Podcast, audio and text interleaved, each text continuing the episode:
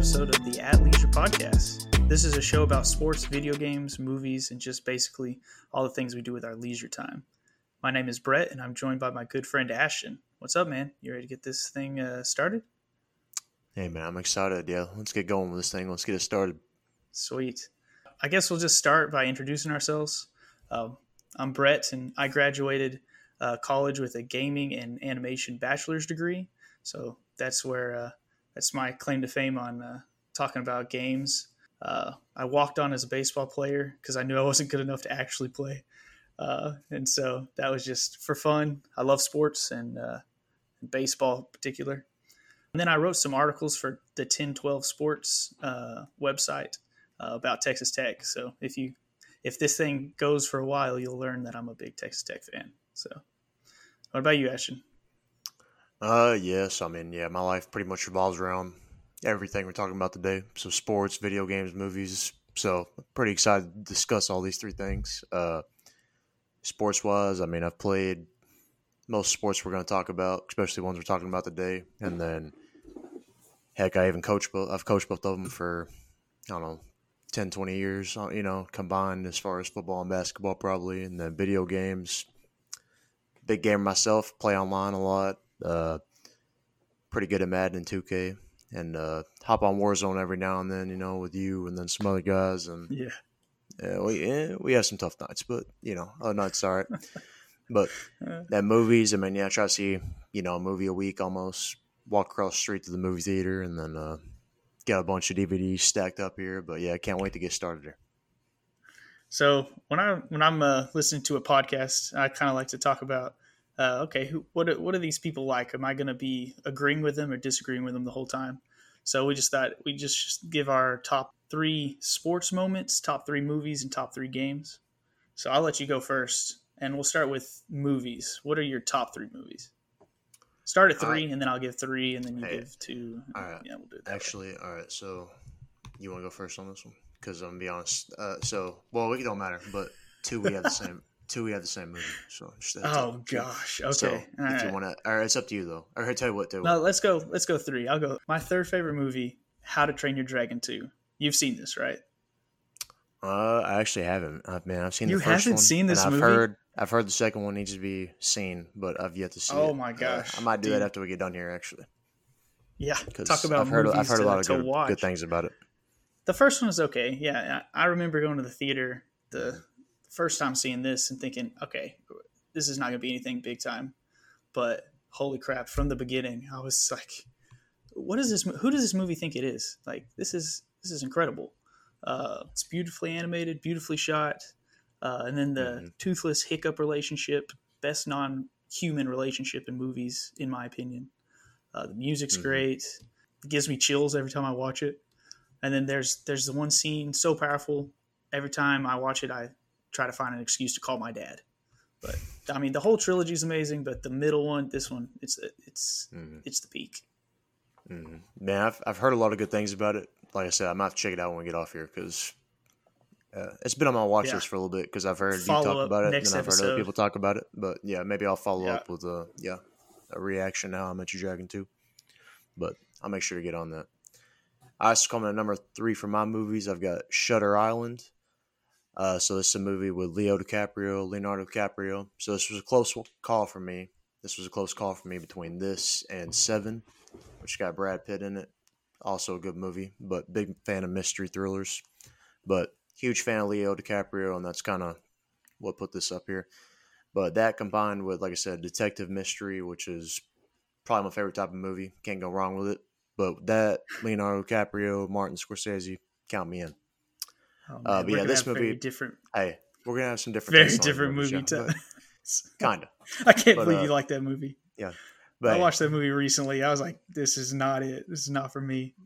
Hey, it's the first radar movie I saw in theaters. Okay, so. Uh, uh okay. Yeah, it's, got, it's got a special place with me. Make you feel like a big boy. yeah, heck yeah. But hey, it doesn't waste a second of time to drop you into this movie. So you start with Leo DiCaprio, and then you got Mark Ruffalo, the two detectives in this movie. So they're on a ferry heading to the island to an insane insane asylum, and then pretty much doesn't stop there; just keeps on going. So drops you right in, doesn't waste a second. And then the end of this movie, also pretty amazing. You know, so if you've seen this movie, you know what I'm talking about. If not, you don't know what I'm talking about. I was going to say you're going to spoil it. So I mean, it's an old not movie. to spoil anything, spoil but it. the quote the quote at the end of this movie, pretty pretty awesome. All right, so basically what and you don't got to put all this crap in here. I'm I'm going off off the rails now, but uh, but the quote the end this movie pretty special. So what would be worse to live as a monster or to die as a good man? Just to think about that and to see him say that, perfect perfect ending to this movie, and overall just a great movie. Yeah, yeah. That is a great line. It's literally, at least it peaks right at the end there for me. Yeah, I mean, yeah, yeah, and you kind of it kind of leaves you hanging like, oh, okay, so maybe without spoil well spoiling whatever it's been out yeah, for yeah. twenty years now. But all right, that's it on that one. All right, Okay, so, and we and we have the same number two, huh? believe it or not, yeah, Batman Begins. this. Here, It's Batman here, Begins. Yeah, I mean, yeah, ba- yeah, Batman Begins. I mean, you know, what else are you gonna put at number two? It better be Batman Begins. I mean, that's all I gotta say. It's got to be. If you put it at number one, we wouldn't argue with you. No, because I, I, mean, think though, hey, most, I think though, this is a hot take. Like most is people I like think most the people Dark would Knight say the. Dark Knight. Yeah, most people are going to Yeah, say the yeah. Dark Knight, and it's a great movie. I mean, this whole trilogy Yeah, this is my top I- five to be we would honest with say you. But uh, this is marginally better than the Dark Knight. Like they're both incredible movies. yeah, Dark Knight's awesome, but something about the origin tale for me, you know, uh, getting to see him his uprising and then going to the League of Shadows and his training and just the dark, gritty Batman that you can't beat that in my opinion. the The dialogue in that movie is amazing. I remember just listening to it. I'm like, holy crap! How do people think of these things right? Like everything is so quotable, and the atmosphere is like perfection. Like that Gotham is like straight out of the comic Mhm. books. When he's Man, climbing the mountain to Ra's al Ghul, you're like, holy crap! This is so epic. This is. man, this do you think we've seen? Do you think we've seen the best Batman movie? It's gonna be tough to top, man, because really it makes even like so the Batman this year, pretty good movie. But when I see a Batman movie that's even okay or pretty good, I'm like, man, it's just not living up to it for We're, me. Because even the one comparing it this to year Nolan. it Yeah, was good, but I'm just like I'm comparing it to one of the top five best movies of all time, and most other comic book movies are not gonna get there, or even close. Yeah. So pretty tough to top that. Well, and that's what in this movie put Nolan on my radar, and now he's my favorite director. You know, I haven't I've watched all his movies and hadn't seen one I didn't like. so true. Yeah, exactly. Like I- if I showed my I cared 10, about Nolan before I cared about directors because of this movie. Mhm. You know, it's like holy. Exactly. And then it's like now when he comes out with a movie because of this one, because of this trilogy, and then specifically because of Batman Begins, yeah, he just took off after that. And any movie he comes out with, gonna be epic. Yeah, he's one of the few directors that I'll watch his movie if it's about like a snail running Yeah, a race. anything. You know, Yeah. like paint drying. Mhm. He'll make it interesting. Oh yeah, and it Well- heck, it was tough for me to not not put this number, not put this movie at number one. To be honest with you, so I mean, Yeah, I Anytime you just hear that- in your number one then. anytime you hear that Batman music, man, mm, I mean, oh, I gotta Yeah, give it a watch. I would know? say in these top three movies that we say, the music is going to be a big part of it too. Like they all are going to Mhm. have just killer soundtracks. That's part of what makes a good movie. I mean, Oh heck obviously. yeah, man! And then oh, the ending of this movie, man, when he oh he's on he's on the rooftop with Gordon. He's like, oh man. then he gives him the Joker card at the end. yeah, best Perfect tease segue. That, like, that actually I'll came look, through. I'll look into it. You know. Yeah, exactly. One that actually came through. You know, Uh-huh. just d- jumps off. Mm, Yeah, we could talk about this movie forever. Thanks, son. I, oh I, yeah. I knew this was a good movie because this movie is old, right? And Mhm. my grandma had never seen it, and recently she came over, watched the whole movie. She was enthralled. Like I had just, we just had our first son, and that's her great grandbaby, and she's watching Batman instead of paying attention to him. I'm like, this movie's rules. Yeah, it's got. I mean, if it's got that attention, you know, I mean, I know there, there's no better compliment. no, there's not a better. No, But all right, not- yeah, we yeah. should move on because we not a better. talk about it forever. All right, I want to hear your number one, and then I'll give Uh, you mine. I can go number one. It's a little all right, so it's a little off the radar here. So it's not exactly what I would necessarily label the best movie ever, but this is a movie that I've been watching for 25 years that I can quote the whole movie to. I think it's more I was introduced to it so early that it's just stuck with me ever since. And Are we about to say the same movie? No, I don't think so. I bet it's gonna be a little different. I don't know, but Okay. yeah, it might be. Okay. I mean, considering we were just said number two the same, and I really wasn't expecting that one. So and Uh, you're introducing this movie the same way I was going to introduce mine. it's so- gonna be mine's. So this one's gonna be a little different because it's gonna be in a different genre. Right, so this is gonna be a comedy movie. Okay, so oh, okay, okay. so it's not necessarily what I would say is the best movie, but my personal favorite.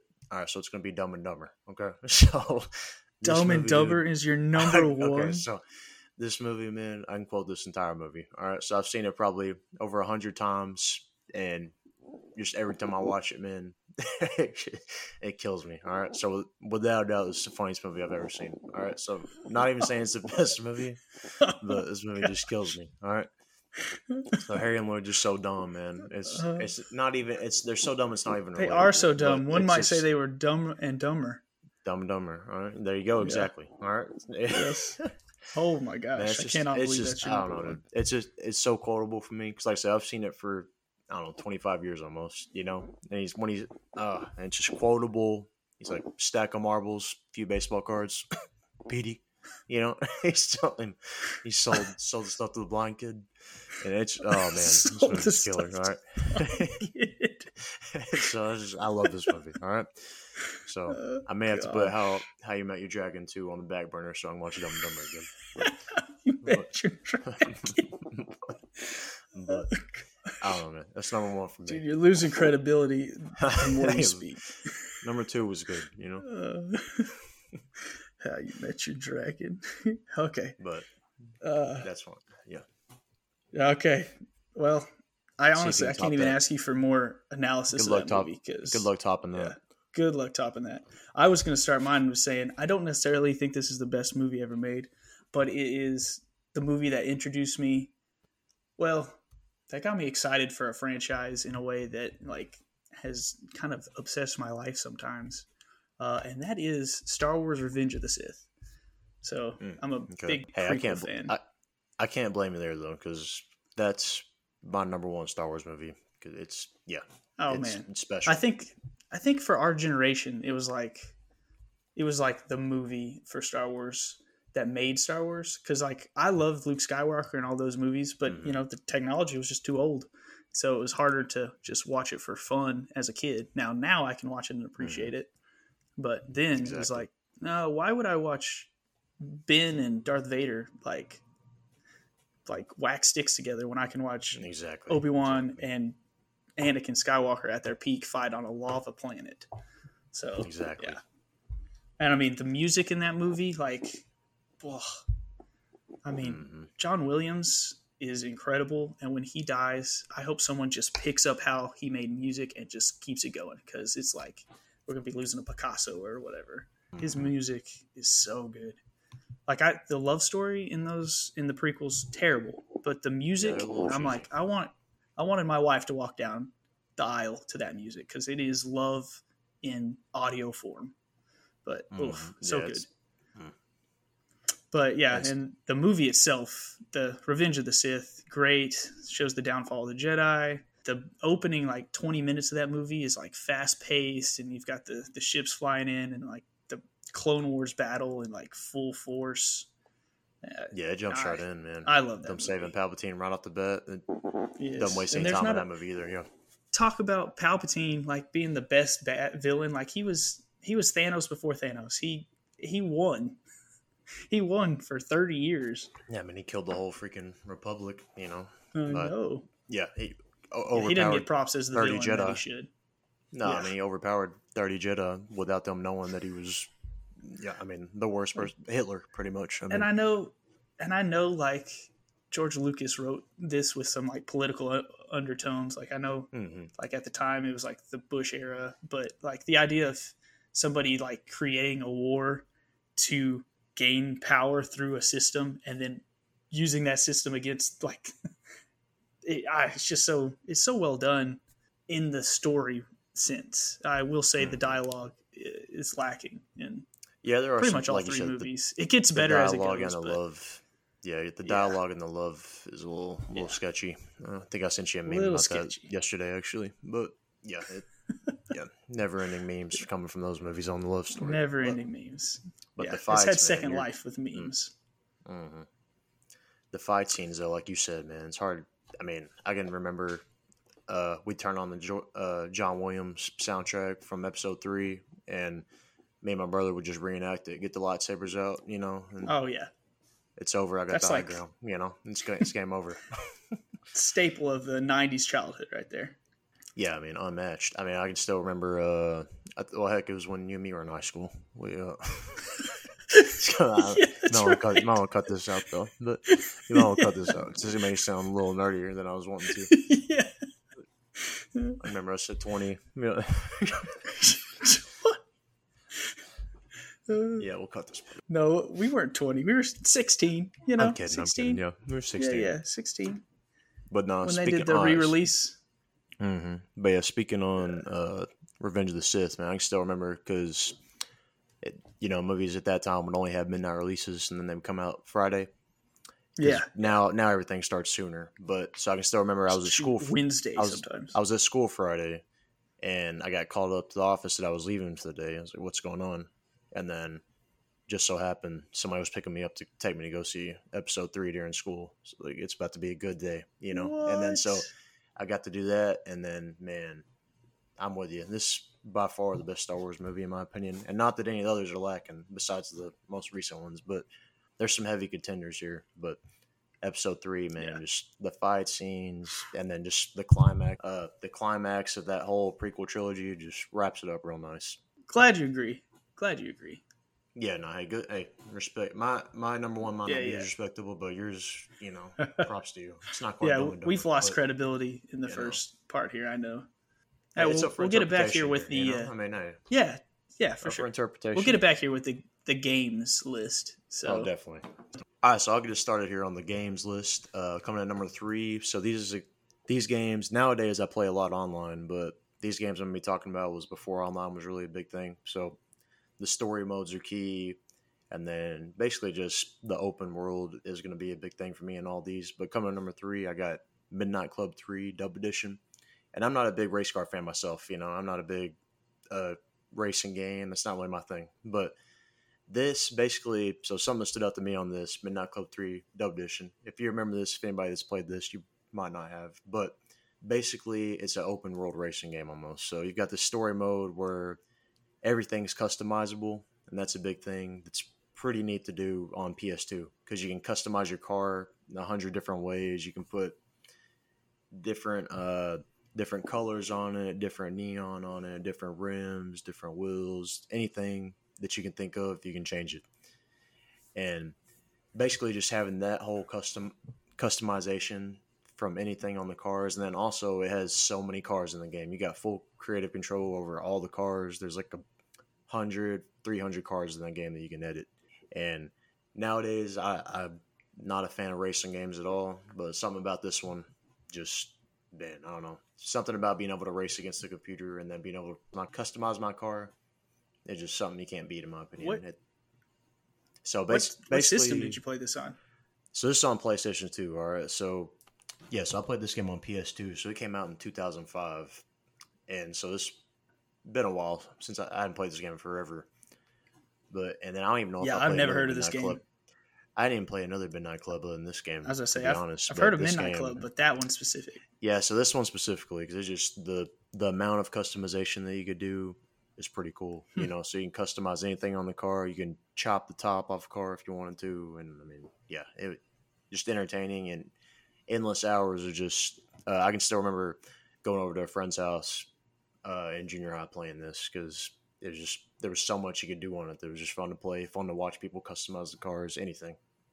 Yeah, I love how deep of a cut that is. I don't. I wonder how many lists on the world have that as their third favorite game. Probably not many. So, uh, yeah. be, I can remember going over to Drake's house and playing this. So. yeah, that's funny. Hey, you know, cool cars, middle school. That's kind of the thing. Yeah. All right. Yeah. Well, my number three definitely more recent. I, will admit I still play these open world games a lot. So number three though, that kind of alternates with my number two, back and forth all the time. Mm-hmm. Zelda Breath of the Wild.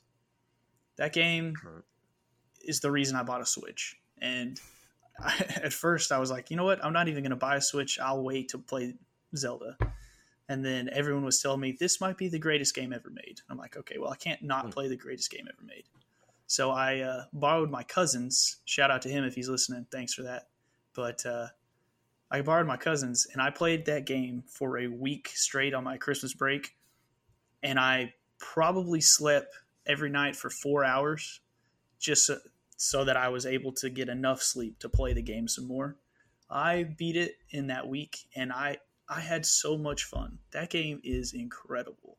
The world is huge. Playing it for the first time, I was like, I feel like a kid again. Like sometimes you know how you play a game and you get about halfway through and you're like, what am I doing? Like I'm Yeah. I don't know. I should probably be get doing that- something productive. But this game never even crossed my mind. Yeah, yeah, yeah. The loading screen, exactly. Like, oh. But not this game. Loading screen, I was like thinking about, okay, what am I going to do next? How like how should I solve this puzzle? Like, um, if you've played it at all, you know it's addictive. And like, there's one moment where you find the Master Sword, and the way you find it is so genius. It is just Mhm. like like I made an audible noise when I figured it out. I was like, "Holy cow, this is an amazing game!" And you can climb anywhere. The physics in that game are incredible. Like it makes the game in, endlessly replayable because like you can do so much. Like light the grass on fire, get a parachute, and fly across the map. You know, or Mhm. that like if you you watch like videos now, people are like throwing bombs under their feet and blowing up to the other side of the map. I never got that crazy, but the Mhm. game itself is just awesome. Sometimes you'll beat a bu- uh, like a dungeon and you'll feel like you're cheating because it's like, what was this how they wanted me to solve Mhm. this, or am I just breaking the game? But that's part of the fun of it. So Yeah, exactly. yeah, that game that game rules. If you haven't played that game, play that game at Mm. least a. And heck, yeah. And so I actually I don't own a Switch, and I haven't played any games on Switch, but I've played this game. Okay, so I'm a big fan of the older Okay. Zelda games, and so when I heard about this one, I heard somebody talking about it. Not it wasn't you actually this time, but but somebody else was talking about the Zelda games. This one or this newest one. I was like, yeah, I'll check it out. And like you said, just the the fact that you can just climb almost anything, you know, and being able to being able to interact with so many different things in it, pretty pretty. I mean, pretty awesome. I and mean, the don't know, music, yeah. man. Like the music's so exactly. simple, but it's like the piano. Like games still try to. I think the new Pokemon game they they walked Mhm. out and you're like, okay, they're trying to do a Breath of the Wild kind of piano Yeah, like exactly, riff as you look over the cliffside, Mhm. and, and it was pretty for the Switch. It's incredible. It's like such a smart way to use the graphics because like the game looks good. Hey, and Yeah, exactly. you know the, exactly. the hardware for the Switch Mhm. is weak sauce, but Agreed. Yeah, it doesn't agreed. matter. It still looks good. hmm Yeah, which makes it yeah all that much more special. Yeah, because if Yeah. like it's so unique yeah, to that. Yeah, if they tried the for the realism, they would have. Uh, hmm Well, they'd probably landed like my second game that I'm going to talk about. So Yeah. I think that if Zelda had tried to be realistic, it would have landed like Skyrim on the Switch, which is my Mhm. second game, Skyrim. Boy, I love Skyrim. And like I said, it alternates with Zelda Breath of the Wild all the time, like one and two and three, two and three there. But uh, man, playing this game for the first time was like a revelation in what video games could be. Like you turn it on, there's the epic orchestra chanting music, and then you know you you go through the incredibly long intro that is like a meme by now, which is hilarious. But Mhm. even that, I'm kind of nostalgic for. I like doing that. Uh, but man, you walk through that game and every frame is a painting. Uh, You know, it's like dramatic views everywhere you go. Um, you know, the exploration is unmatched. You know, I've played this game so many times and I've never played it the same way twice. Uh, I keep finding new things that happen in that game. Uh, and like, I dogged the graphics earlier, and yeah, the graphics are still pretty bad, but somehow the game still feels beautiful. I think it's because of like those dramatic views everywhere. But you know, you look down and the texture is just a flat plane. You, you the uh, the immersion's gone. But I still play the game. It's still amazing. Uh, the quests, golly, the writing in this game, like it takes so many twists and turns, and like everything escalates. Like you know, you walk in, and you're like, I'm gonna ruin this one quest. If you haven't played Skyrim, play Skyrim. Oh, I don't know what you're doing, but there's one quest where you walk in in these like into this abandoned hut, and there's one guard there, and he's like, "Hey, are you here for the skooma?" And you're like, "I, I guess so." And then he leads you to a basement, and then there's all these people like, like being drugged, and you're like, holy cow, this is like an undercover skooma thing. And then all of a sudden, it goes a level deeper. You you like bust that, and you see, holy cow, this is a cover for a vampire lair. And then you're fighting vampires, and you discover, okay, there's the master vampire in here that's like feast, feasting on a town. And they're using the skooma to like drug these people, drag them in so that he can eat them. And it's like that's such good writing. I mean, I don't know. Yeah, it's just uh, you you just discover that you know that's not even part of the yeah. main quest. Yeah, well, that's what that game. The, yeah, just there's so much, so many hours you can play it. I mean, endless hours because so there's just many. always something you can find.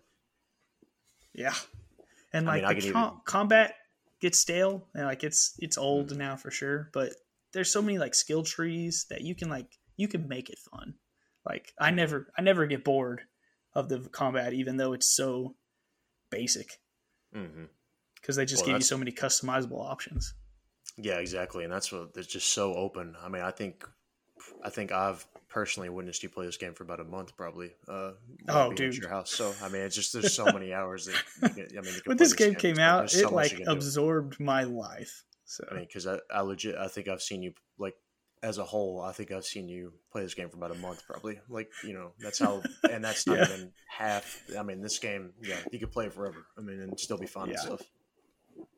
Yeah, it's awesome. and I know now there are mods for the PC to make it even better, yeah, but I just, I just mostly play the base game because I don't know. Well, mostly because it's on the Switch, and that's been the easiest thing for me to play mm-hmm. right now. But mm-hmm. yeah, and then all right, so my number two, all right, we got the video game called Gun. Okay, you probably haven't heard of this game. It was kind of it kind of came and went by. Dude, I, but I love your your picks. They're so, so, deep. So these are way different from the video games I play now. You know, I mean, you talk to me now, and I play you know 2K online, Warzone. Madden online, and Warzone. that's about it. Yeah, I don't play any story yeah. mode games. I don't play any. Yeah, I don't play any story mode games. Mainly all sports and uh, war games. And if it's not online, yeah, I don't play it. But hey, these made the these made me the game I am today. You know, I wouldn't be I wouldn't be in the greatest of all time category in 2K if it would have. Uh huh. Yeah, so, yeah. Right. Just, right. Yeah. Yeah. Maybe. But all right. So this game. All right. So yeah, Gun. I played this game on the Xbox 360, so it's been a while. So if you don't know what this game is, which probably the majority of you don't, Brett, uh, can assume you don't.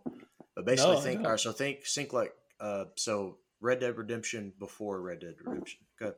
So it's like GTA almost. So basically, Grand Theft Auto open world Wild West game. All right. So if you've ever seen the TV show Westworld, kind of similar to that. So you can basically just ride around on a horse. You can. You're telling me this game is like Westworld. I mean, kind well, not necessarily robot wise, but I'm saying, imagine. Okay, so if Westworld was real life, like you could go to that park. Like this is what the park is. Okay, so basically, okay, you can be a cowboy. You can ride around. You can help people. You can do the opposite of helping people if you want. Uh, not gonna get into those specifics here, but I mean, you can. It's a good game. So think GTA but Wild West. You know, so yeah, you get to ride on horseback though instead of riding in cars, and this game is just amazing. Like kind of similar to Skyrim as far as open world, and you've got basically stuff you can interact with all over. You know, so basically no matter where you go, no matter what saloon you walk into, no matter what bar you walk into, there's going to be something that you can do there. Even if you're out in the middle of nowhere, you'll come across somebody that's got a horse or that needs a has a wanted sign that you have to go find this person that they want you to find. And so there's just endless hours of fun that you can have with this game. But yeah, it was awesome. I mean, you kind of just have free rein. So it's got a little story mode, but also you can kind of just roam around, you know, you can do whatever you want. And basically you're just a cowboy in the Wild West, and I mean the world is yours. You can do whatever the heck you want. That sounds very much like Red Dead. Yeah, have you played so Red Dead? Yeah, I have played Red Dead, and I've actually okay. Yeah, I mean, I've, I'm in the process of beating the second one uh, currently because I know it's way years later. But uh, oh man, uh, internet was down one day, so I, yeah, uh, decided to play it instead of my online stuff, you know. But uh, but yeah, I mean, so basically Red Dead before Red Dead, and I don't know if okay Red Dead took any inspiration from this or not, but it's it's pretty similar to my number one game as far as some of the aspects, but not necessarily Wild West was. Okay, what's your number one game? All right, so number one, I've got similar. So basically, open world game. You know, think GTA, but it. Uh, so think GTA, but at a high school level. Okay, so high school version of GTA, and we've got Bully, All right, so you may have heard of this game. It's called Bully. I have. And so I've re- I've replayed this game so many freaking times, man. I'll be honest. So similar to my number two, you know, like gun. It's basically again, like I said, GTA with the high school version. All right, so freaking Jimmy Hopkins is the main character. You can customize, and I'm a big fan of being able to customize stuff. You know, so you can customize your hair, your outfit, shoes. I mean everything. So you can go to the go to town, get a haircut, buy some different clothes. I mean, you can go to school. If you don't go to school, the hall monitor or the prefects is what they're called in this. They're going to come find you. If you get out of line, the prefects or the cops are going to search for you. So like they would in GTA, you know, your star rating goes up. But basically, the more or the more trouble you get into, basically, the more they're going to try to find you. So basically, the stars on GTA, but like you're in high school, you know. But high school. Yes, I mean you got to fight this dude named Russell. All right, so he's this big old dude. Think Water Boy, you know. Er, I mean, think think Water Boy. this big old dude you got to fight, and he's just this little kid in high school, and this dude, yeah, I mean he's a monster. Like he's the Water Boy, pretty much. I mean, and so you basically basically the point of this game is you have to help all these different groups of people. So every different clique. So you know you've got the uh, jock group, you've got the nerd group, you've got the cheerleaders, you've got the science club, you got basically a whole bunch of different clubs, and so you end up you end up kind of having to help every every which group you know come together in some way, and so basically at certain points they don't like you, and then other points they will like you, and so you kind of have to fight every group, and then also befriend every group throughout the whole game. And similar, after you beat it, you just, it's just open world, so you can just roam around and do whatever. And it's just an amazing game. Right? They actually got a remastered version now on the PS4 and Xbox One if you ever want to try it that's that's only the only reason I know about it because ain't no way I've played that I played that game yeah, when I was yeah, younger. exactly. Like, yeah, because it was yeah PS2, so it's been out yeah, yeah a long time. That's crazy. Yeah, no, I I had no desire to play that game, but now I have a, a little bit. If it's your number one game, that's that's saying something. Man, it's pretty fun, man. Uh, yeah, my brother actually sent me a video the other day that he was playing it on PS4, the remastered one, because we both played it on PS2. So yeah, I mean it's yeah, it's still proud still proud brother day, moment. You know? You're like ah, still yes. fun to this day. I mean yeah. Okay, maybe I'll give it a try. I guess you tell me you watched How to Train Your Dragon 2, and I'll tell you I've played. Yeah, we'll do. Yeah, we'll do that. All right. So what do you got? Yeah. Number one. I got number one. So that it's kind of cheating on the list, but I'm just going to put Pokemon. Like, okay. if there's a pie chart of how I've spent my life, like time of my life, I bet Pokemon would take up a visible amount of that that chart. Mm. Like I have played a lot of Pokemon. Uh, I remember it's the first video game that I ever got. I remember getting it at my grandparents' house and putting it into the Game Boy Advance and sitting on the couch, playing it for a little bit, playing it for a little bit more, and then like, like remember like holding it and thinking, this is a, like a like a moment in my life. Like this is mm. changing the way that my life is going to go. Because I was like, this is incredible. I'm, I don't know, Pokemon Crystal, still, I play that once a year just kind of because nostalgia, but also because I just like the game a lot. Um, and it's like the Johto version. You know, it was like, oh, you only thought there were 150 Pokemon. Well, now there's 170 something, mm. and now there's even more than that. But and they keep reiterating it, and they don't change the formula because they don't have to. They know like fighting through an escalating, challenging region with your selected group of like little monsters isn't going to get old for anybody. It hasn't gotten old in 20 plus years. And it's like a game I can't wait to play with my son one day. You know, it's just it's just really cool. And it's kind of, you know, kind of a wholesome game. Like it's definitely it's definitely something that anyone of any age can enjoy. I, I don't know if I would give it to you now and say, "Hey, you should play Pokemon for the first time ever as a 20 mm-hmm. something year old adult," but I think I think you might could still enjoy it. You know, plenty of twenty year olds mm-hmm. enjoy it like I do, and I don't know. It's just great. It's a great franchise. It's a reason. It's like my comfort food.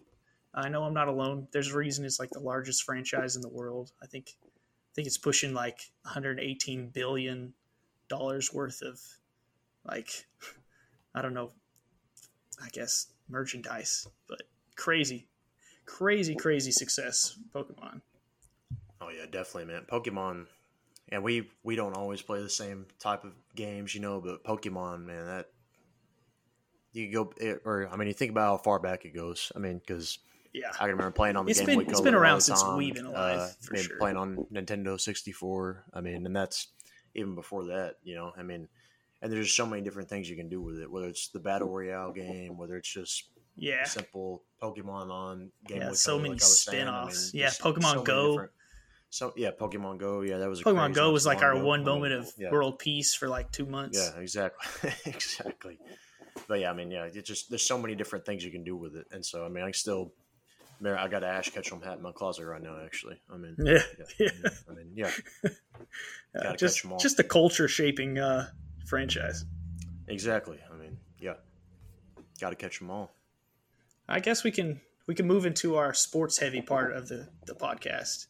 So if you're here for sports, uh, hopefully maybe I'll timestamp it so that we can skip to this this. If point. you made it to this point, yeah, we'll, we'll go fan. our top You're three only fan. sports moments.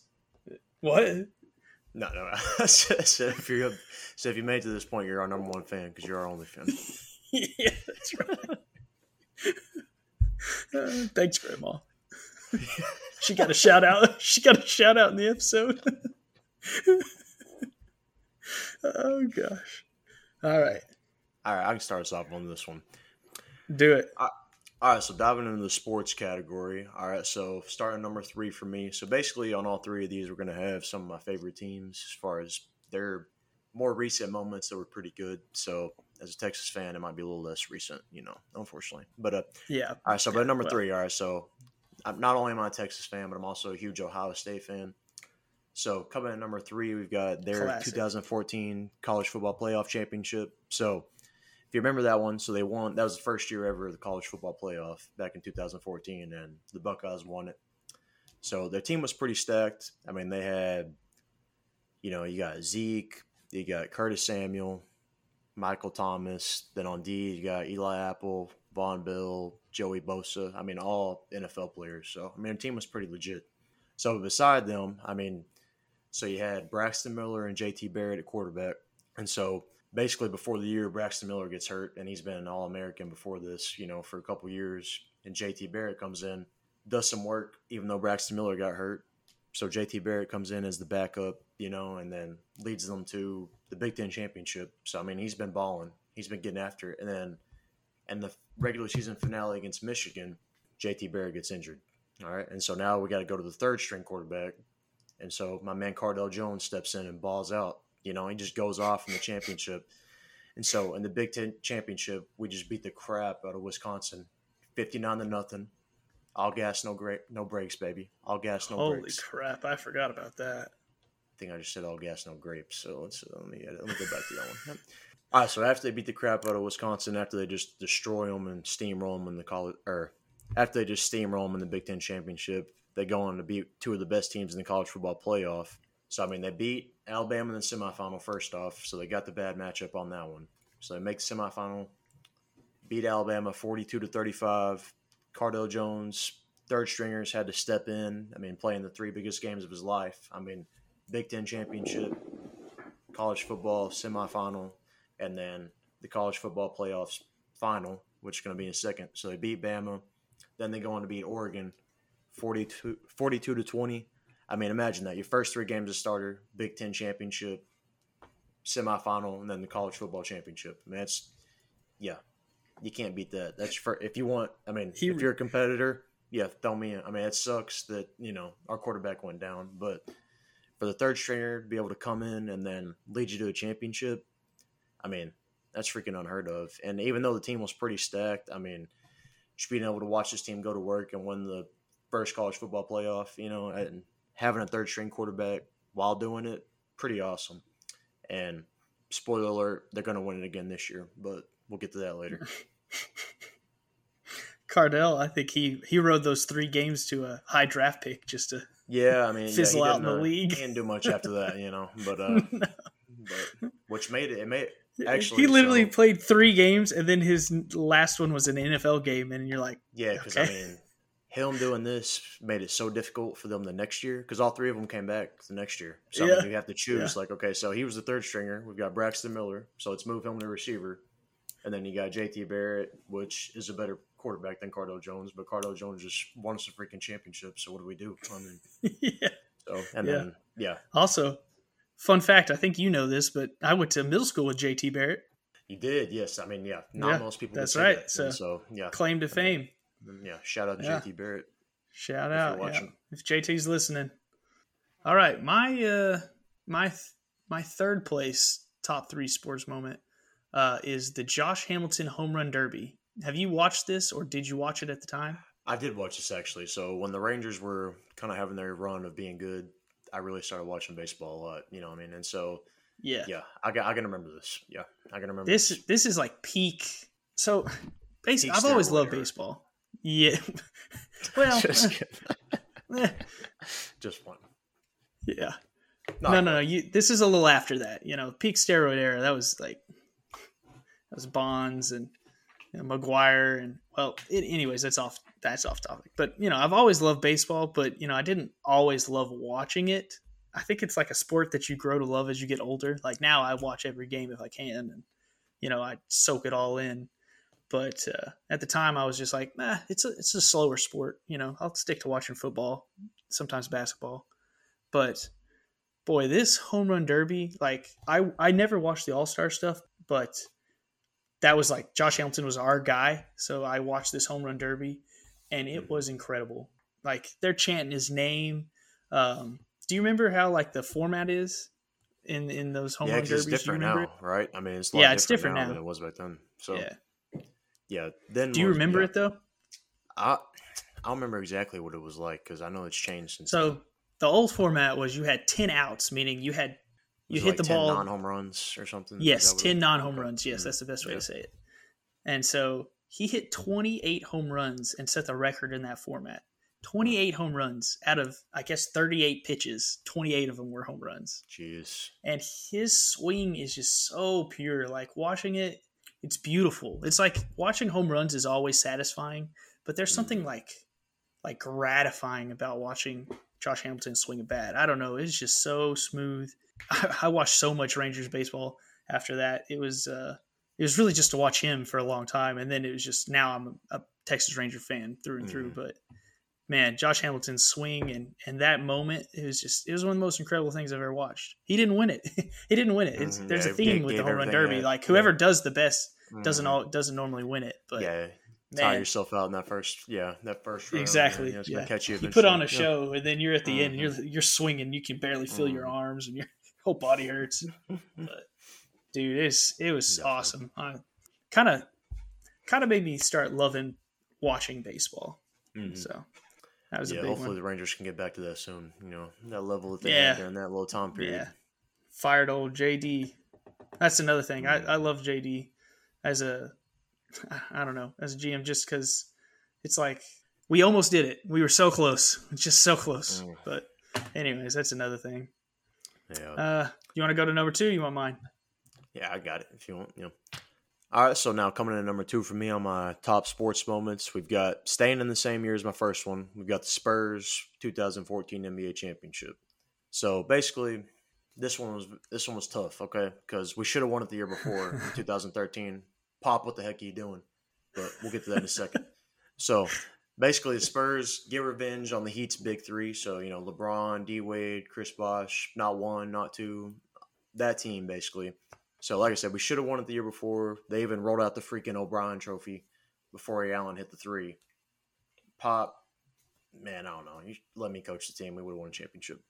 But put Tim Duncan in the freaking game. That's all I gotta say. Okay, so you got our best player of all time. You take him out for the rebound. I mean, we had the game sealed. They rolled out the trophy.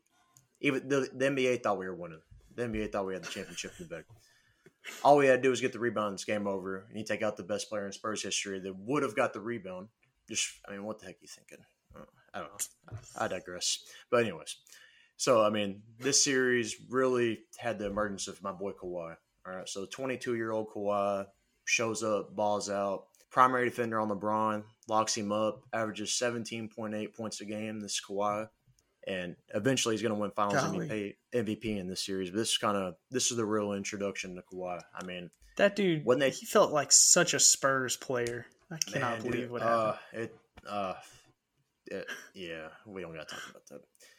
Uh, keep going. Keep keep that, living in the good times. Spurs fan. That kills me yeah. as Spurs fan because I mean we had another 20 years of excellence. And we just, yeah, I Yeah. mean, we had to disagree with him. If your best player's hurt, he's hurt. Okay. Let him say he's hurt. I'm fine with it. But, anyways, okay. So, yeah, Kawhi would win his first finals MVP in this 2014 finals, you know, so locking up LeBron, going off, scoring 18 a game. And so leading the Spurs to their first title since 2007.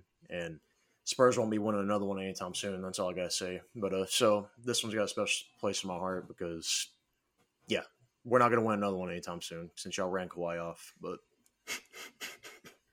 yeah, You're not so bitter. We'll leave it at that. Pop retire already.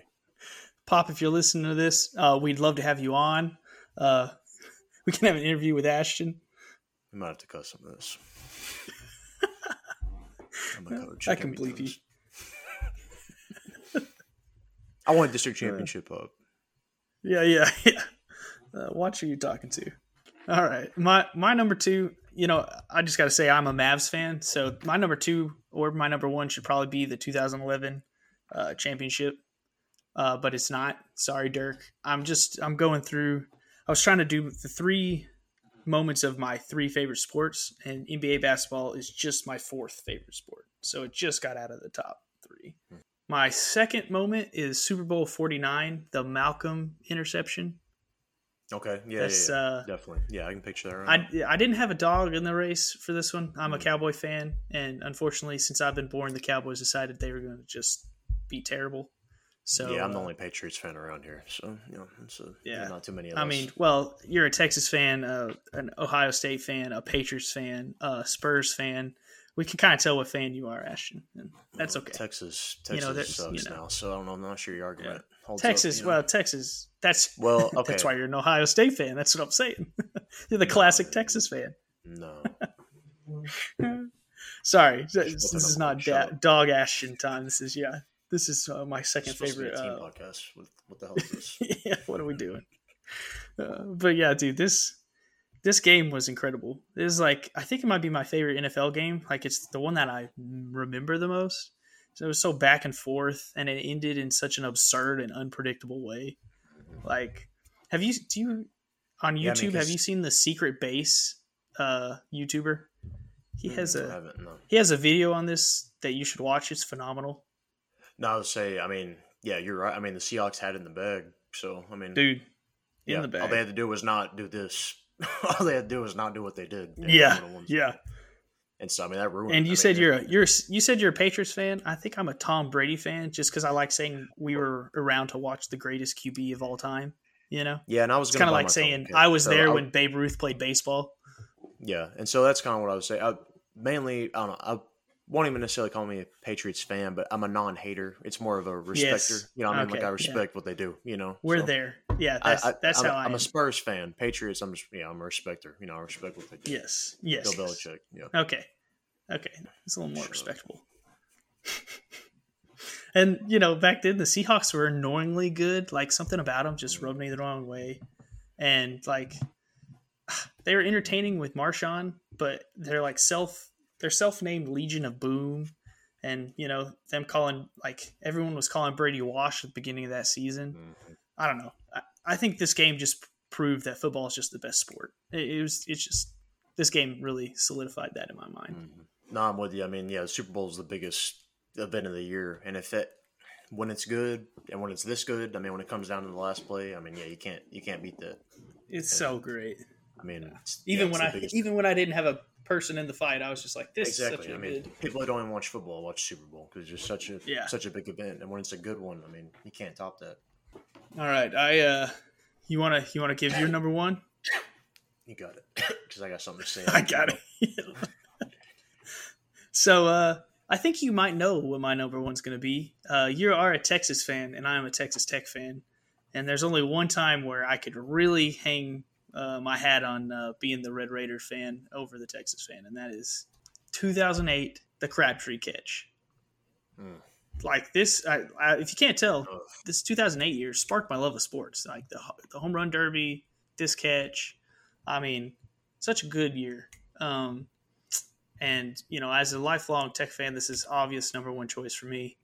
Uh, if you remember, that game started with a safety, and we were just piling it on, piling it on. And then y'all y'all came back and actually took the lead in the fourth, uh, and then I was like, oh, classic Texas Tech choke. and then we almost did choke it. Y'all dropped the interception on the game-winning drive. Uh, oh. Yep, yeah. Such a good guy. I mean, I if. I could give that guy some money, I would, because he, uh, he he gave us a moment in history. Yeah, if I remember your name as a safety, not good. yeah, it's not good. But yeah, that, that that that crab, Crabtree catch happened, and I stayed up all night replaying that moment in my head. I mean, I even watch those highlights now, like often, um, mostly because we don't have anything recent to really be happy about. But man, I, I just I love college football more than any other sport. There's just something about there's just something about it, the pageantry of it, the the stadiums. Like pro football is great, and the athletes are probably just superior throughout the league. But there's mm-hmm. something about having like everyone in college was the best player in their high school, and sometimes like the best player their high school ever produced, and then they're going up against everyone else's best player, and it's like mm-hmm. sometimes you have a guy who's going to be like a lawyer, and he's going against a guy who's going to be a nine-time Pro Bowl, and they're going to go and they're going to be on the same field and sometimes that lawyer is going to beat the pro bowler and it's just mm-hmm. it's so cool and that's kind of like a metaphor for like the whole thing of like there's just such underdogs that if an underdog wins in college football it just means more like so what if the browns beat the patriots everyone's a professional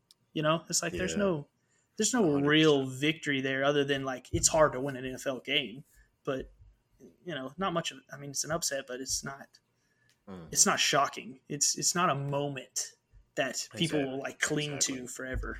Yeah, when every game just college so football, much. college sports just they produce mm. those moments in a way that pro exactly. sports cannot.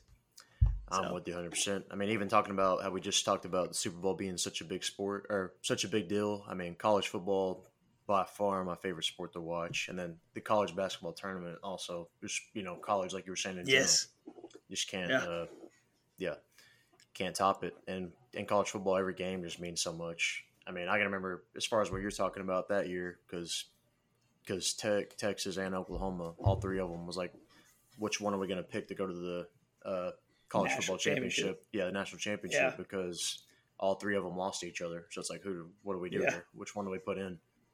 And so, yeah, I mean, it's just every game means so much. I mean, and that was like you said, Big Twelve too. Yeah, exactly. I mean, cause, yeah, because Tech Tech was legit when what we talking about now. I mean, all that was yeah. yeah. Oklahoma, Texas, and Tech are all in top five. I mean, during this time. All right, so commenting on your number one, first off, shout out Chris Beard. Uh, but so opposite of your number one, hey, Hook 'em baby, you know Hook 'em. Hey. All right, so like I said, like Man. I said at the beginning of this podcast, you know, I was going to be in sports. We got Mark Adams. We're better off. Yeah, yeah. I mean, you know, maybe for now because you still got Chris Beard's players, but you know, for now.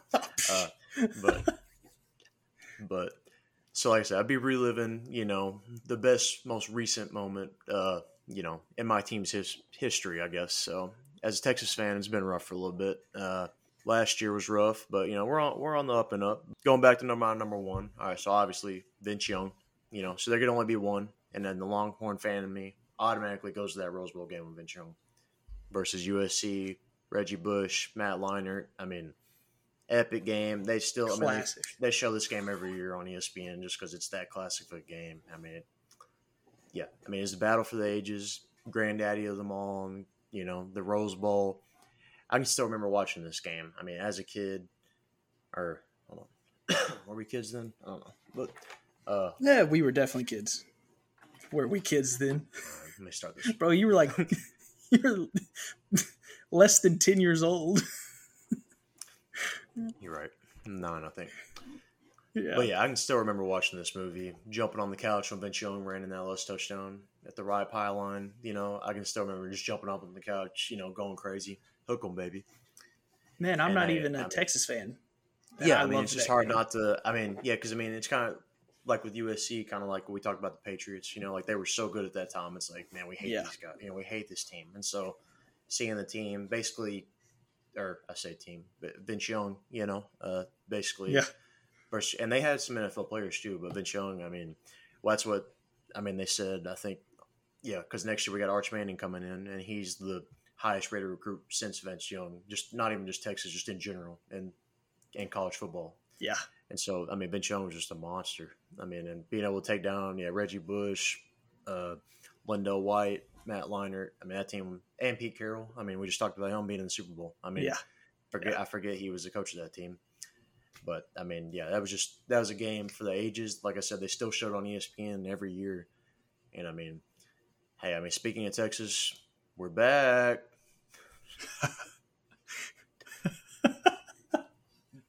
Arch oh, Manning, baby. Oh, dude. Oh All gas, man. no brakes. Yeah. Yeah. I mean, I guess if you say it every year, one year it'll be true. It's got to happen eventually, right? No. I mean, maybe not. No. I hope not. After we fire Sark, maybe it'll happen. Yeah, when y'all go to the SEC and get y'all's teeth kicked in every week. You know, All right. Yeah, I'll- yeah, I'll we'll just move on to. Uh, oh, what, do you have more to say on that? That game was amazing. That That, game was awesome. Yeah. spectacular. nah, I'll leave it at that. I'm good. Uh, that's a game I'll watch still too, and I, I don't even have a dog in the fight. It's just Mhm. so great. That good. Mm, All right, I think we're gonna we're gonna try to wrap this up with our three predictions for the college football season. So t- today was the start, week zero. Poor Nebraska. I can't believe they let Scott Frost on the uh, the flight back home. Yeah, they might have to. Uh, Kick him off and uh, give him a visa, make him get his own. yeah, and I had to edit one of these last minute because I was about to be all in on the Casey Thompson uh, sleeper Heisman train. Oh, you know, because I, I mean, I thought on Nebraska last Dude, year they, they had he played pretty well. But I mean, I didn't realize even as a Texas fan, I didn't realize he led the Big Twelve in touchdown passes last year. When Yeah, I saw dude that, was- I was like, holy cow! I knew he and he tore he didn't Texas play all the Tech games. up. He played like five, six. He did played like five games, I think, because we had uh they put Card in too. So I Surely he whenever I saw more than I that. like, holy Lord. But or as far as like you know like entire, I mean like because I didn't Oh, realize yeah. he Yeah, led the Big. Twelve in touchdown passes. That was crazy. But I thought Nebraska would be a lot better. But maybe maybe they'll turn around. But losers find a way to lose, so I doubt it. clearly. But all right, so I, I'll start with my bold, uh, third bold prediction, and we'll go a little rapid fire here so I can wrap it up. But my third one, all right, so this one's gonna be a little off the wall, a little off the radar, and so it's it's more of a sleeper pick. But coming at number three, all right, so Spencer Rattler will be a Heisman finalist, and South Carolina's gonna win the SEC East. All right, Holy So- crap! this one's pretty bold prediction, but not too long ago, going into last season, before the season started, Spencer Rattler, if you would have looked at the mock drafts before last season, Spencer Spencer Rattler would have been the number one pick. I mean, in all the mock drafts. I mean, he was that Yeah. high. And so it's Yeah. crazy how quick he falls Heisman off favorite. Caleb Williams takes yeah, I mean, Heisman favorite, gonna go in the first round, probably would have been the number one pick if he wouldn't have played last year, you know, like the people that take that route. But man, how the mighty have fallen. I mean, so quickly, you know. So Yeah. was a five star recruit, and I mean the dude was winning games. I mean, so he's won a ton of games already as a starting quarterback. He his sir. line just let him down. Exactly. I mean, Lincoln Riley was just so eager to get Caleb Williams on the field, and not Caleb Williams is awesome. He is, but I just yeah, I still believe in So is Spencer Rattler. You know, yeah, exactly. Yeah. But hey, I mean, I'm telling you now, the dude's due for a major bounce back year, and he he's about to ball out. I mean, he won South 14. Carolina though. yeah, and it's going to be tough, but I mean, so his tight end came with him to South Carolina, and that doesn't mean everything. But they had all right year last year with uh, Shane Beamer and Spencer Rattler. I mean, There you go. Spencer Rattler freaking won. Spencer Rattler won 14 straight games as OU starter, including a Big 12 championship when he was QB one. I mean, he threw for 40 touchdowns, almost 5,000 yards as a starter. And, in addition to him and the tight end, I mean, they got some nice transfers in.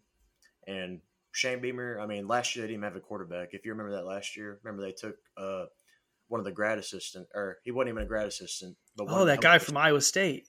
well, and before that, Zeb or something. Yeah, yeah. So they didn't have a guy. They didn't have a quarterback on the roster that was starting like week one. They had a guy that came in like right before it was like, hey, be the starter, you know. So they didn't have a scholarship quarterback, and I mean that's yeah. And they still won, I think, five or six games. So, I mean, Gamecock Gamecocks are about to take off, and then Dome versus Bama for the SEC championship. Bama's probably going to win that one, but that's my that's my third ball prediction. That's a good. That's you know these Very are supposed to get more more bold as you go, Yeah, right? You're you not know. starting with the most bold. You go Oh, Go they're going to they're going pretty to bold, Just bolder, most bold. So you're starting with most bold. Like I don't know, that's very bold. Just wait. Um, we'll see.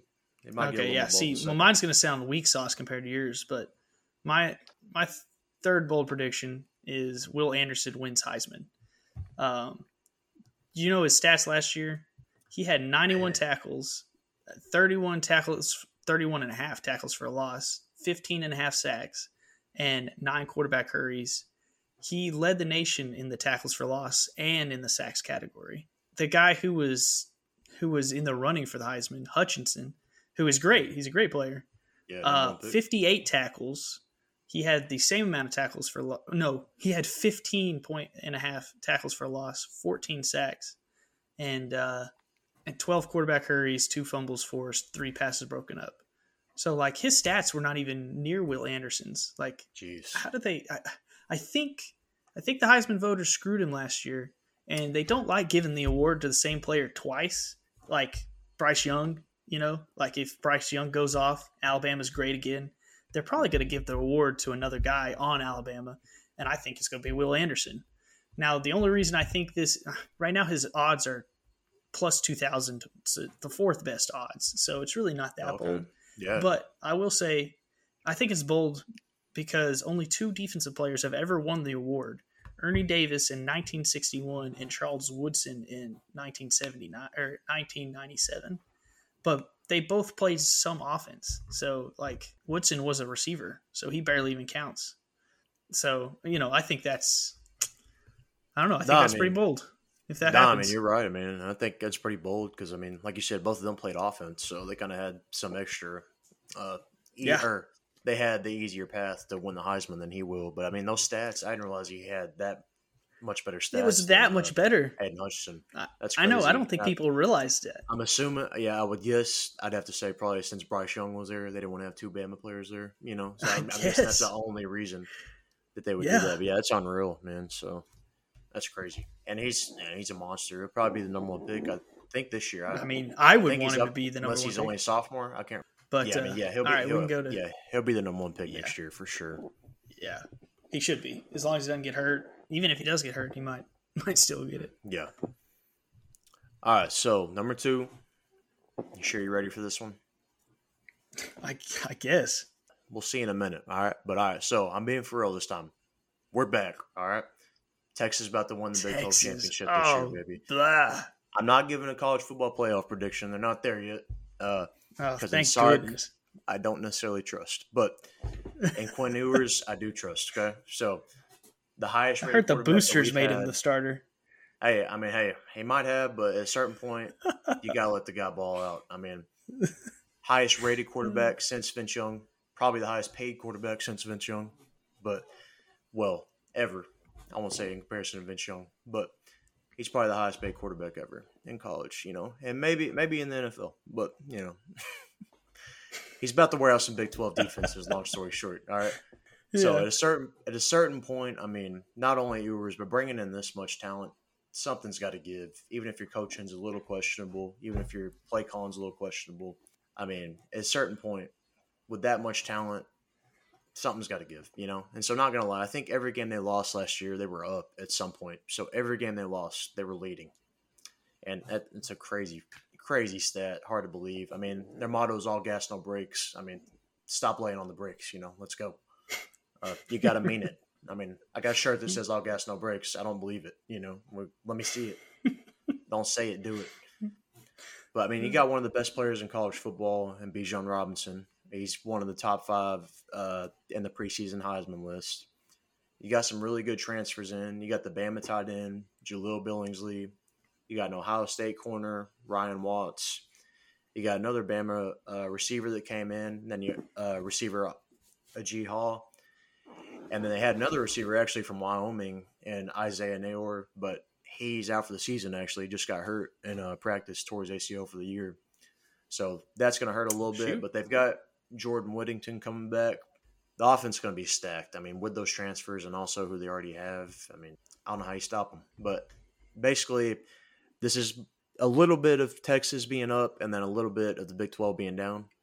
So, I mean, I don't think Oklahoma is going to be as good this year under Venables. I mean, I uh, agree. Dillon, I agree. Dillon Gabriel will be okay, but I think they're being a little overhyped. They shouldn't be in the top 10 in the preseason. Uh, I think they're, yeah, I mean, I think they're way overhyped. Texas, a Texas fan is saying Hey, Texas OU ain't ranked this year. overhyped. Texas ain't ranked this year. But I, mean, Uh, I mean, I mean, do you agree that Oklahoma should be in the top ten this year? Uh, yeah, probably. Because I mean, new coach and they lost a lot. They lost a ton of transfers. Man. The- I don't know. And The so, rankings are just yeah, they're so the preseason yeah, exactly. rankings are all just like nothing. TV, yeah, exactly. like matchups and stuff. Mhm. So But yeah, I think yeah, that's why y'all think- are always ranked. Yeah, you know, we're not this year, so that's why I'm thinking we'll get the opposite effect. Maybe you know, maybe we'll maybe we'll climb up a little bit. You know, I mean, we'll do the same to- song and dance every year. So to be honest, I'm surprised we're not because they do like to overhype us a little bit. But you know, I'll Yeah. take it. You know, I'll take the underdog role.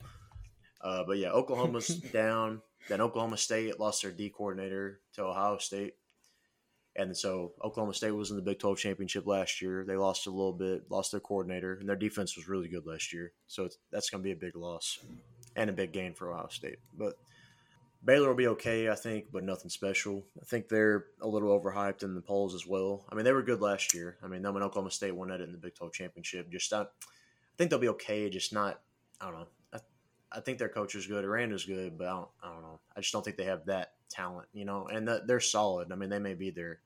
Uh, I think it'll be them or Oklahoma State playing in the championship, you know, against Texas, but I don't think all these should be in the I've definitely got something to say about that, but but Uh, maybe we save it for Yeah, maybe. yeah. Yeah. But all that, you know, all these teams being a little iffy, a little down, recipe for a Texas Big 12 championship. You know, now I'm not saying they're going to beat Bama week, week two or anything. You know, I'm not saying that. So I'm not going too bold. I'm not saying we're beating Bama week two, but hey, How do you baby think y'all do against Bama week two? Baby steps. How bad Uh, y'all lose?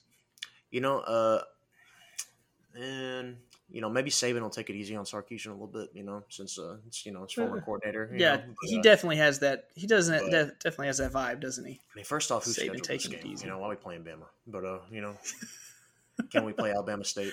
But uh, you know, but uh, well, maybe at least now if we lose, it's okay. You know, if we lose, You still Alabama haven't State, answered my question. How bad do you think y'all are going to lose? Uh, man, give me. Ask me, ask me next week. Let me see. Let me see us against UTSA.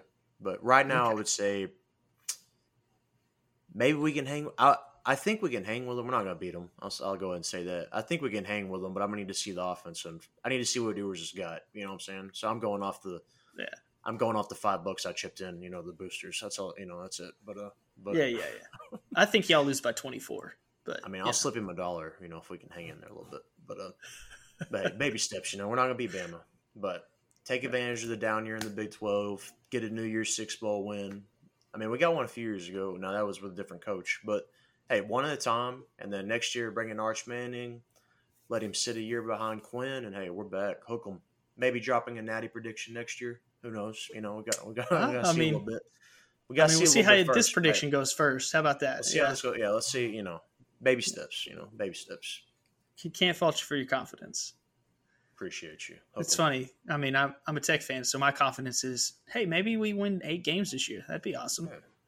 Well, hey, I mean, hey, we had a losing record last year, so I mean, this this True, This, we made a this bowl prediction could this prediction could be terrible. I don't know, but like I said, we were up in all the games we lost, so maybe. Uh, yeah, I think it is a terrible prediction, too, but we'll so- see. I mean, you could be, you could be right. Will, playing on that worry. fandom. All right, my uh, my number my number two is Pitt makes the playoffs. Uh, last year in Clemson's down year, uh, it was a chance for everyone in the ACC to rise up, and Pitt was the one who, to do it.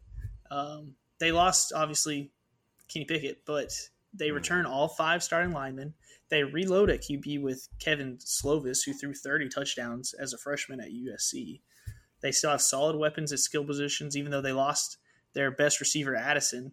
They reloaded on the transfer uh, portal. Like, It's Mhm. kind of like a free agency. Free agency, yeah, Uh, exactly. On defense, they didn't lose hardly anyone, and they finished second in the nation in sacks, fifth in tackles for loss, and had 16 interceptions. Um, and the real reason I picked them to make the playoffs is because I, again, don't really believe in Clemson again because of I don't think they have it figured out at quarterback. I don't think DJ. Uh, Mhm. How do you say his last name? Uigalule. I don't know. I don't know. I'd be lying if I told you. Yeah, yeah. Losing our credibility here. But DJU. I don't think he's it. And the other threat is Miami, who seems to be like the Texas of the ACC, always overhyped, and then they are not that good. Plus, they don't even have to place. They, Pitt doesn't even have to face Clemson in the year. Like if they yeah, face they them, it'll be in the ACC championship. Mm-hmm. Yeah, their schedule is yeah, right. is good. So I I don't know. I I kind of discovered this one just looking into like, okay, what what do I think about this season? And I was like, holy cow, Pitt has a has a path. I yeah, think exactly. they might could do it. Now we'll see quick. I think their first two games are like West Virginia, uh, which I'm yeah, they, hyped.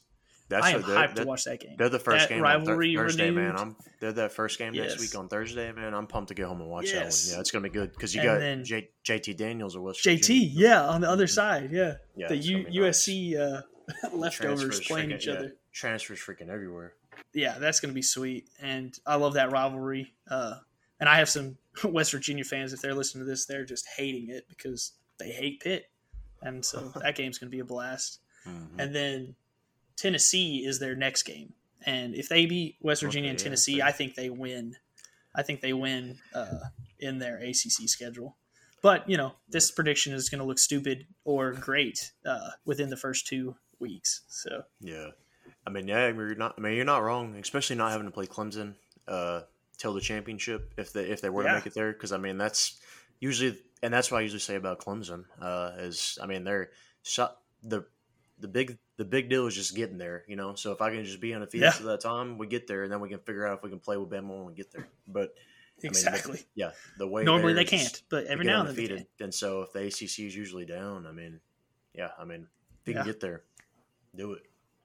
All right, so at number one, so you just gave your pit prediction making the playoffs. So I'm going to go ahead and give you who's making the college football playoff. All four teams. All right, so go ahead and mark your calendars mark this video, okay. make your bets in Vegas because this is happening. All right.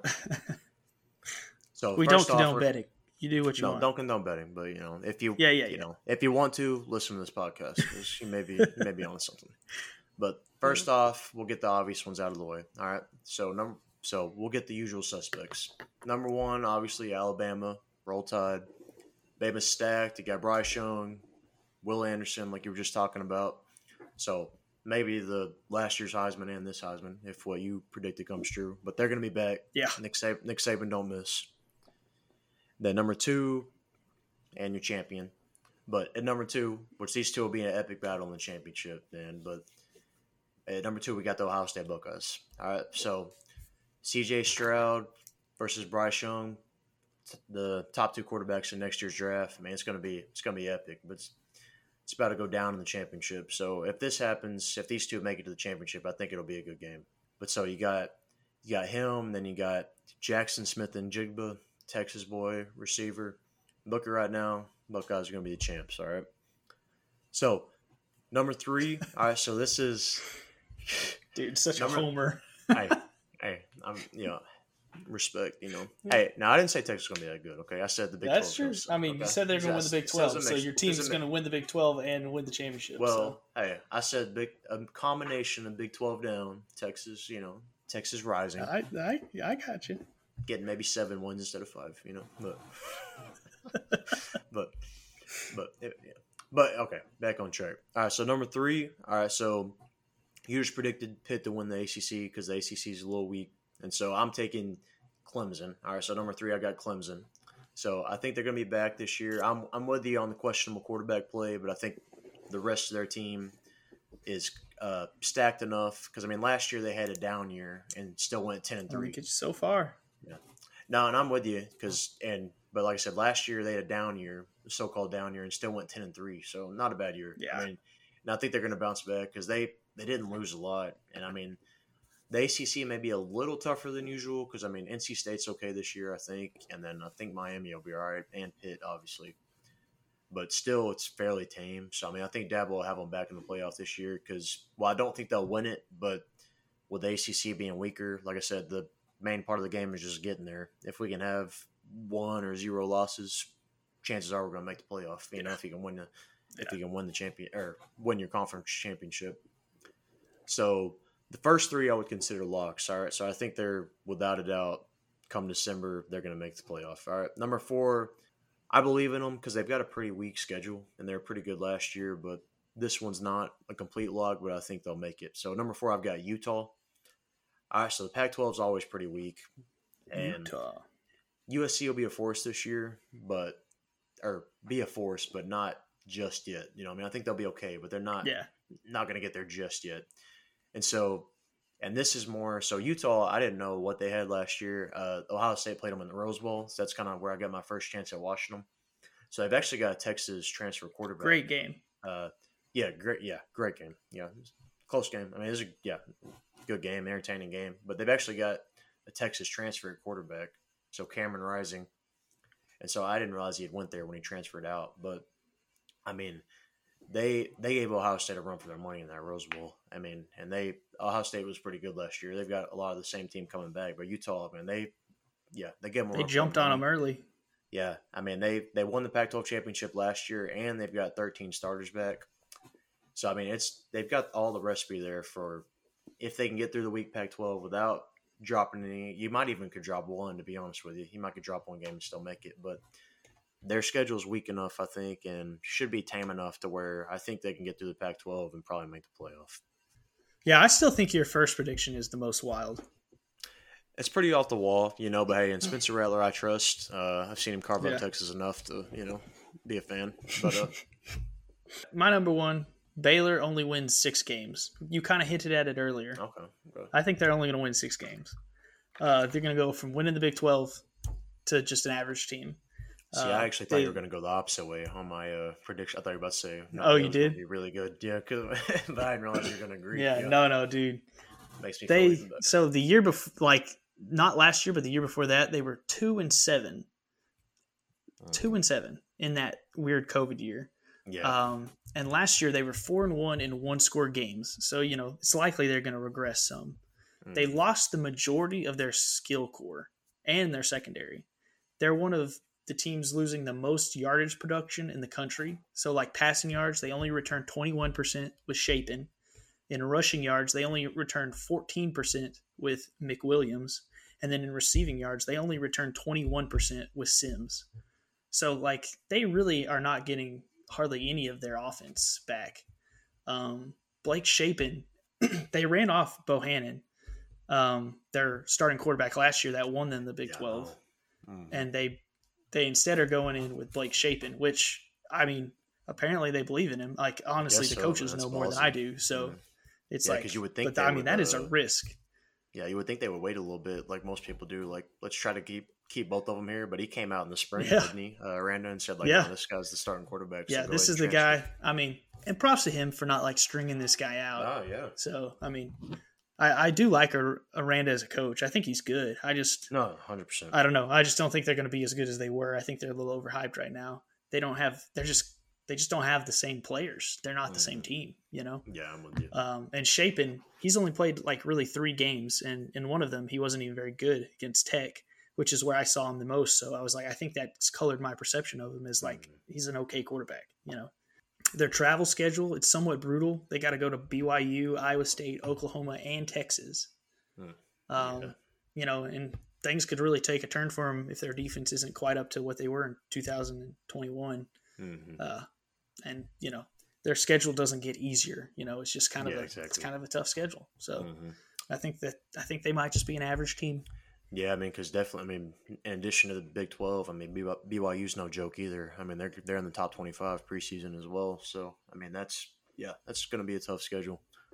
And yeah. I'm with you. I think Delman and Oklahoma State last year, they both played in the uh, Big Twelve championship, but it was more like they just didn't lose games. You know, I mean, like I don't think they were. Yeah, yeah don't necessarily not just yeah. Just I mean, they were both good teams. They won. No, hundred percent. Yeah. Mm-hmm.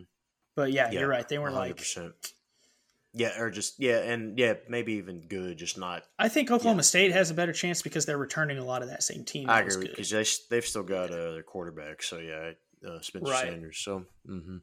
so all right. I mean, good predictions. We'll see what happens uh, over the season. Mm. I guess yeah, next we'll week we'll try and trying to keep up with like maybe what's going on, what's happening that Saturday. Yes, we'll yeah bring a little yeah bring a little recap of kind of what happened, and then maybe kind of lay out what we saw that you know combined with this week, week zero and week one, and kind of lay out you know where we might have been wrong and also what we might envision uh, happening. And I know it's yeah, don't want to make too many assumptions off of one week, but there there's some big games next weekend. I don't know if you've looked at it, but there's like three or four top twenty five yes. games. Like I didn't realize, Yes. even as Ohio State, I'm so fan, I didn't excited. realize- I didn't realize Ohio State was playing Notre Dame week one. I didn't realize that. Like, that's gonna be Yeah. That's gonna be a big game. And then you got Big time. George, Georgia, and Oregon are playing. And so- Cincinnati and Arkansas. Cincinnati and Arkansas. I mean, it's oof, for week one. It's gonna be it's gonna be nice. And then I mean, Houston and UTSA. I mean, that was two of the better uh, Power Five teams last year. Utah's got Florida. I mean, that's that might Yeah. be tougher than most of the Pac-12 teams they'll play. I mean, that's a test right there. Yeah, for real. It's yeah, it's yeah, it's gonna be. Do you know is that one at Utah or is it at Florida? All right, so yeah, actually, Utah's playing in the swamp, so that's gonna be that's that's no easy oh, out. Oh, and be you've tough. got them going to the the playoffs. That's gonna be tough. Well, hey, I mean, You yeah, think if you, you think they can do it, huh? Yeah, I think they can. And the good thing about that is, if that's their toughest game, usually if you can drop it week one and then win the rest of. No, I still true. think they'll. I, th- I think Yeah. they'll beat Florida. I think they'll beat Florida because Yeah. Florida's got a new coach, bringing in Billy Napier, and they they weren't as Swamp's just so year, hard to play you know, at. But I would definitely agree with you if they were going to Uh, Utah. I mean, yeah, I think I think they'll win that one. But I mean, either way, uh, if you if you're gonna lose, you want to lose early. So if you can lose week one, then win, you know, roll the Pac-12 because that that's their toughest game almost, in my opinion. I think Florida's better than the majority, if not all, of the Pac-12 teams because I think Oregon's pretty overrated this year because I mean they got a new coach too. So Yeah. Uh, Yeah. because yeah. I mean, why would he have left if they were that good? But you know, uh, but yeah, uh, that's gonna be a tough one, especially in the swamp. But I think Utah will pull it out because Utah, Utah impressed me last year in that Rose Bowl. I think they got a chance. I got they got a chance. So Yeah. you want to end it with uh, something random? Do you have something random? Yeah, let's. let me see. All right, sweet. So my something random is: Have you ever seen a fire tornado? I have not actually. I've never. I, You've not seen a fire I- tornado. I'd be lying if I said I heard of a fire tornado, man. Uh, Yeah, I did not know this was a thing, but fire tornadoes, sometimes called fire devils or fire nados, occur when extreme rising heat is met with turbulent wind conditions. The vortex of a tornado sucks in combustible gases and burning debris and creates a fire tornado. This happened in Los Angeles County, northwestern Los Angeles County, on August 10th. They have a video of it. It's just a helicopter, just is like, whoa, what's that? And then they zoom in, and it's straight up. There's a tornado of fire. like, Jeez. I, don't know. Like, yeah, like it's in time stuff right there. Yeah, exactly. So I'll put a link in our like uh, description if you want to like click on it and just see it. It's it's crazy. It's crazy. All right, you got something random? Ah, yeah, I got one random thing. All right, so kind of piggybacking, talking about the college football stuff that we've been talking about. Yeah. All right, so even if you're not an Ohio State fan, you know about their band. All right, so dot in the I, you know how they do on the Ohio. So they write it out, and then they've got the one guy that dots the I for the Ohio. Uh, huh.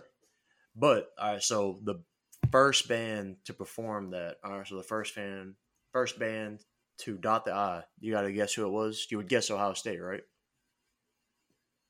I I would have. All right, yeah, so you guess Ohio State, but it wasn't. All right, so it was it was Michigan. All right, so their biggest rival was the first What? team to do that. So the first team to make the band dot the I and write out of Ohio was Michigan. They did it for Ohio State because yeah, that their band was bigger at that time. So to be able to do that, but that's crazy crazy stat to me. I mean, or crazy fact. So wait, so Not what you expect.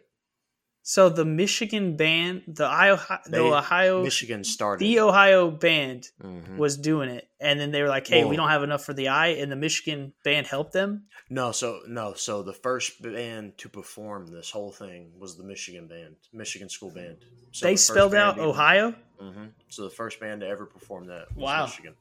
Not not People were much kinder back then. Yeah, because I mean that's their yeah if yeah Ohio State Ain't a Michigan, chance they do that now. Ohio No State chance. Michigan is yeah I mean that's the rival for Ohio State so that's the big game what they call it so I mean Hmm. yeah That is interesting. I had one. I had one in case we wanted to stick to like college football stuff.